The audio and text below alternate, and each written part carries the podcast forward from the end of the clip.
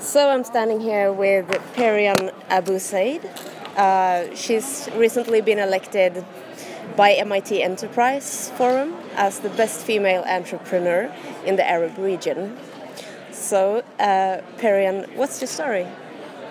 Uh, well, I guess the story comes from Qabila Media Production, which is um, one of my startups. We participated in the uh, MIT Businessman competition, and uh, we won the second award. And then I was selected then as the best female entrepreneur.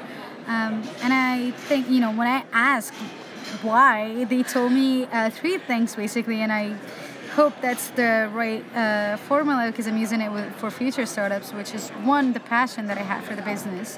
Two is doing my homework and finding the right data that will help me grow the business, and also um, being able to locate the uh, the right networks and the right uh, business opportunities that can actually sustain and grow the business. and where do you find those business opportunities? Uh, I, I think it starts with um, finding the data. So when you do a lot of homework and then um, uh, you see uh, basically a lot of research, uh, I call that homework, uh, and that's basically when you uh, start finding interesting information that make you wonder if that is relevant or not. And also like having an open mind uh, especially in the early days because in the beginning you don't know. You might have the great idea but you don't know if that's the best idea for the business. And then if you have that flexibility uh, and open mind then you can actually find new ways of making your business grow at a much faster pace than you know what you originally thought it would be. Mm-hmm. uh, and if you get to, to, to state your message here what is your message I think the biggest message for the Swedish audience, and especially entrepreneurs or entrepreneurial uh, entrepreneur wannabes, um, is looking for opportunities in the global market. Right now, um, local uh, businesses are great, but you need to scale, and there is a lot of opportunities that can actually be um, you know captured in emerging markets or even in, in the rest of Europe eh, that might make your idea much more successful and much more um, able to grow than you know just sticking to the Swedish market. Uh, and when you're talking about scalability, uh, could you develop that a little? So it's basically how you can in the first in the first year you can say the first milestone is getting to, let's say, for instance, a million dollars. But how can you actually make that million dollars 10 million and 100 million? And what is going to be the lean strategy for you? How are you going to become more efficient? And how are you going to um, you're going to create multiples of that business or the revenue stream so that you can become a much bigger company than just like you know making a little little amount of revenues every year. Um, and scaling like this, is it important with uh, local staff and, and persons at the spot?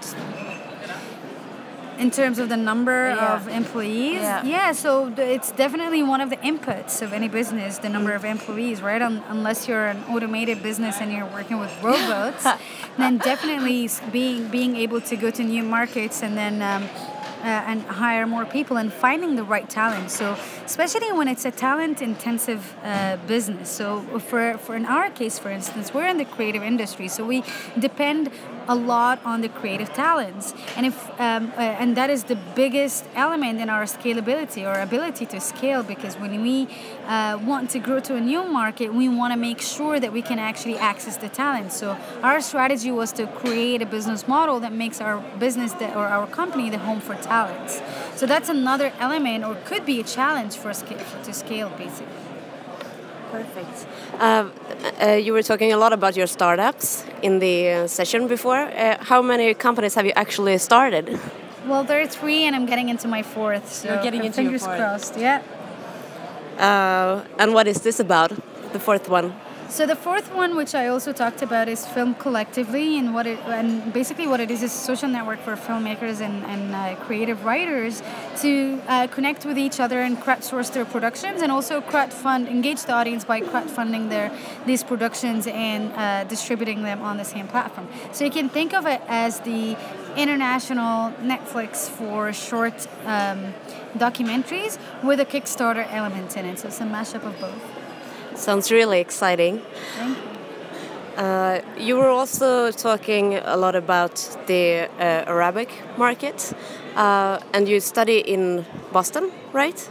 Uh, do you see a, a, big difference? And what is the difference between the two markets? So um, there's definitely a huge difference, uh, and the, the biggest of which is on the ecosystem, or the, and and that includes the infrastructure from like technolog- technological infrastructure to legal infrastructure. Um, and also the uh, the ecosystem in terms of financing and capacity building programs that exist in the West and don't necessarily exist in, in the Middle East. Uh, having said that, though, as much as this works as an impediment or as a challenge, it can sometimes actually work in our best interest because when there is no such things, it gives more room for innovation and um, it makes the market very green. So whatever um, innovation you, you add, just a little bit of it it creates a huge impact and is you know subject to uh, much higher growth mm. than a market where there's so many innovations happening that it becomes very very challenging with strong competition so the markets are hungry for for innovations yeah absolutely yeah. like and when you think about africa for instance not just air, the, the arab region when you think about africa you see that people are still building startups on text messaging because smartphone penetration is not um, is, is not high. But when you go to the US, everything is on mobile, like smartphone apps, and mm. it's completely different. So, um, yeah, I guess there is a lot more uh, opportunities in, in emerging markets. Okay, thank you very much. Thank you. So, can I also take a photo of you to sure. go with the podcast? Yeah. Um, and we will publish this on our website. Perfect. Uh, and you can of course link to it if you would like.